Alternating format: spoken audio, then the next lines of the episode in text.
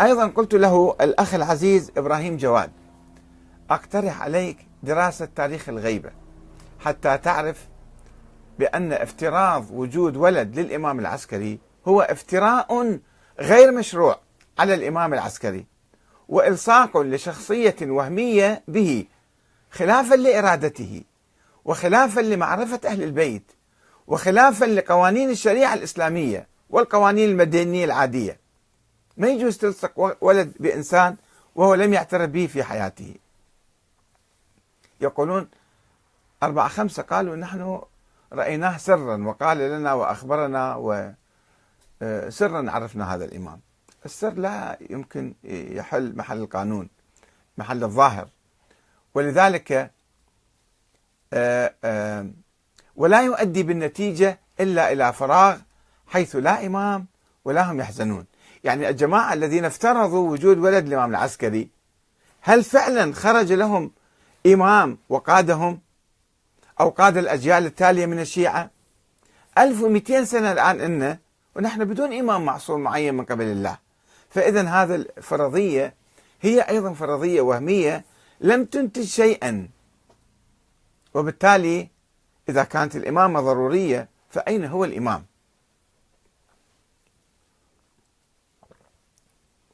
الأخ إبراهيم جواد الشيخ إبراهيم جواد رد علي بما يلي قال دراستي لتاريخ الغيبة قائمة على توثيق الثقة وتكذيب الكاذب. يعني في علماء موثقون هو يعتمد عليهم وناس كذبة يكذبهم في الروايات القديمة. أنت يخاطبني يخاطب أحمد الكاتب يقول له أنت تكذب علماء الطائفة علماء الطائفة المشايخ الطائفة الشيخ الصدوق والكليني والمفيد والطوسي والمرتضى والنعماني هؤلاء الذين نظروا للفرقة الاثنى عشر العقيدة الاثنى عشرية ووجود الإمام الثاني عشر. يقول أنت تكذب علماء الطائفة. فإذا صرت مثلك عمن آخذ ديني؟ إذا أنا جيت كذبت مشايخ الطائفة فمن أين آخذ ديني؟ أصدق أحمد الكاتب وأكذب الكليني وسائر الثقات. اذهب يا بائع الوهم هكذا يقول. فقلت له أخي العزيز إبراهيم جواد أنا لا أدعوك إلى تكذيب علماء الطائفة ولا إلى تصديق ما أقول ولكن أدعوك إلى النظر والاجتهاد في الموضوع بصورة محايدة ومستقلة. لا تصدقني ولا تصدق ذولاك. لا تكذبني ولا تكذب ذولاك. وإذا سمحت لنفسك بتقليد علماء الطائفة الاثنى عشرية لأنهم قالوا شيئا قبل ألف سنة فيجب أن نقول مثلهم وكلامهم كأنه وحي منزل من الله تعالى. إذا كان إذا كنت تسمح لنفسك بتقليد علماء مشايخ الطائفة فلا بد أن تسمح وتجيز تقليد أبناء كل طائفة وأبناء كل دين لمشايخهم وعلمائهم. عندما تناقش أي جماعة من أي دين يقول لك علماؤنا قالوا كذا وكذا. وهذا مو معقول من واحد شيخ دارس في الحوزة ينتهج نهج التقليد. إذا كنت أنت تقلد تسمح لنفسك بالتقليد وتصديق كل ما قال الأوائل فبالتالي يجب أن تعطي أولئك تسمح لهم بالتقليد وتعطيهم الحق في اتباع الباطل. وإذا كنت تدعو أبناء بقية المذاهب والأديان إلى الاجتهاد والنظر بصورة مستقلة ومحايدة عندما تلتقي مثلا واحد من فرقة من الفرقة الإسماعيلية أو الزيدية أو من السنة أو من المسيحيين أو من اليهود ألا تقول له اذهب وادرس مذهبك ودينك وعقيدتك بصورة محايدة ولا تقلد أحدا؟ وعدم تقليد علمائهم. إذا كنت تدعوهم هكذا فلا بد أن تخرج أنت من هالة التقديس المسبقة العمياء. وتنظر فيما يقولون مشايخ الطائفة. ولا بد أن تعرف أن التقليد الأعمى لا يجوز في العقيدة. وهذا معروف واضح يعني.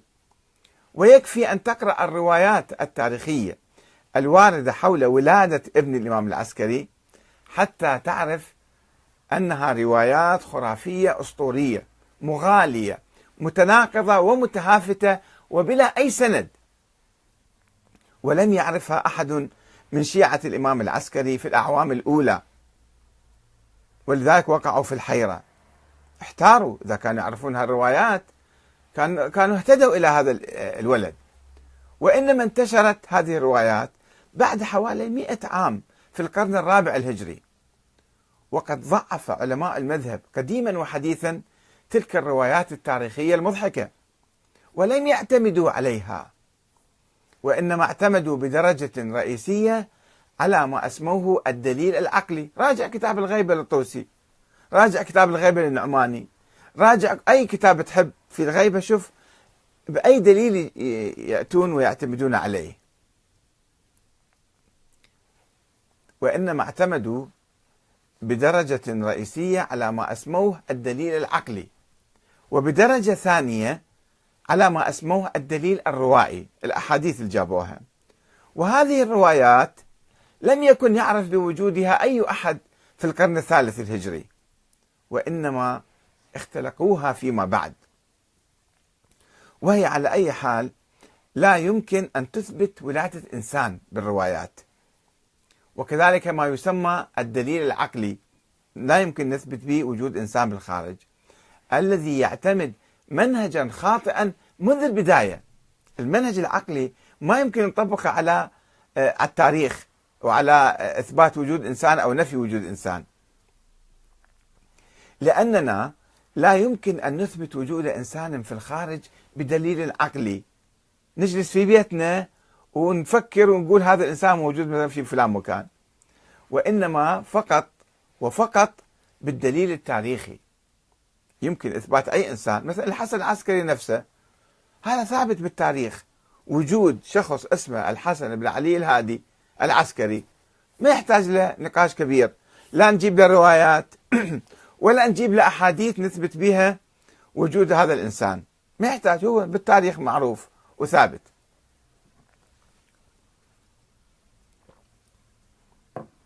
وهو دليل هذا الدليل التاريخي دليل غير موجود ويستحيل إثبات ولادة ووجود الثاني عشر به. هذا الدليل التاريخي دليل أسطوري متهافت جدا فما يمكن إثبات بهذا. فإذا الدليل الروائي ما يمكن إثبات وجوده فيه ولا الدليل العقلي ولا الدليل التاريخي اللي هو يفترض أن يثبت وجوده ولكنه غير موجود. فقال الأخ الشيخ إبراهيم جواد قال الروايات أورد بعض الروايات حول الموضوع وقال الروايات الخمس التي أوردتها واردة عن كبار وثقات أصحاب الأئمة عليهم السلام سابقين يعني. أما عدم معروفية هذه الأخبار عند مطلق القدماء فهذا أمر غير صحيح. لأن يعني وكانت معروفة يقول لأن الروايات الشريفة الصحيحة أثبتت معرفة رجال القرن الثاني بعدد الأئمة بالقرن الثاني يعني قبل ولادة آه، الولد المفترض محمد بن حسن العسكري بمئة سنة. معرفة رجال القرن الثاني بعدد الأئمة أنهم 12 ومنها صحيحة أبان بن ثغلب صحيحة الآن هو صححها هذه افترض أنها صحيحة.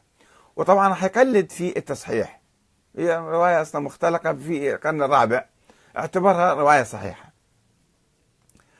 التي ذكرتها بالمشهور هذا يقول ثابت وكانوا يعرفون الناس والشيعة وعلماء الشيعة في القرن الثاني بأن الاثنى عشر. واضطراب بعض الشيعة في معرفة الإمام بعد وفاة الحسن العسكري في ظل أمر طبيعي. يعني هذا الشيء كان طبيعي أنهم يعرفون. في ظل عدم اتساع رقعة انتشار الروايات. وعدم اشتغال كل الشيعة بطلب الحديث فما كانوا يعرفون. واللي يعرف كان بعض الناس يعرفون. وإن كان الشيعة متهمون فإن رواية الاثنى عشرية آه، رواية الاثنى عشر مروية في كتب السنة.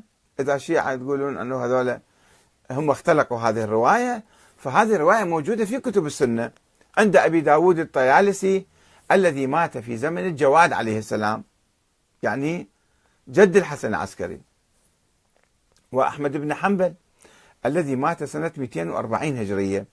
فهل كذابو الشيعة وضعوا هذه في كتب الطيالسي وابن حنبل؟ كفاك سيناريوهات خيالية وقصص بوليسية يا رجل.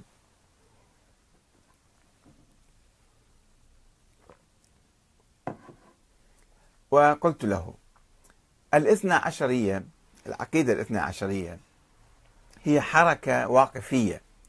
يعني عدة حركات واقفية كانت في تاريخ الإمامة وتاريخ أئمة أهل البيت. بس وقفوا على خمسة وقفوا على ستة وقفوا على سبعة وقفوا على موسى الكاظم. آه هذه الاثنى عشرية أيضا حركة واقفية. طارئة حدثت في نظرية الإمامة الإلهية التي كانت في البداية تعتقد الإمامية كانوا يعتقدون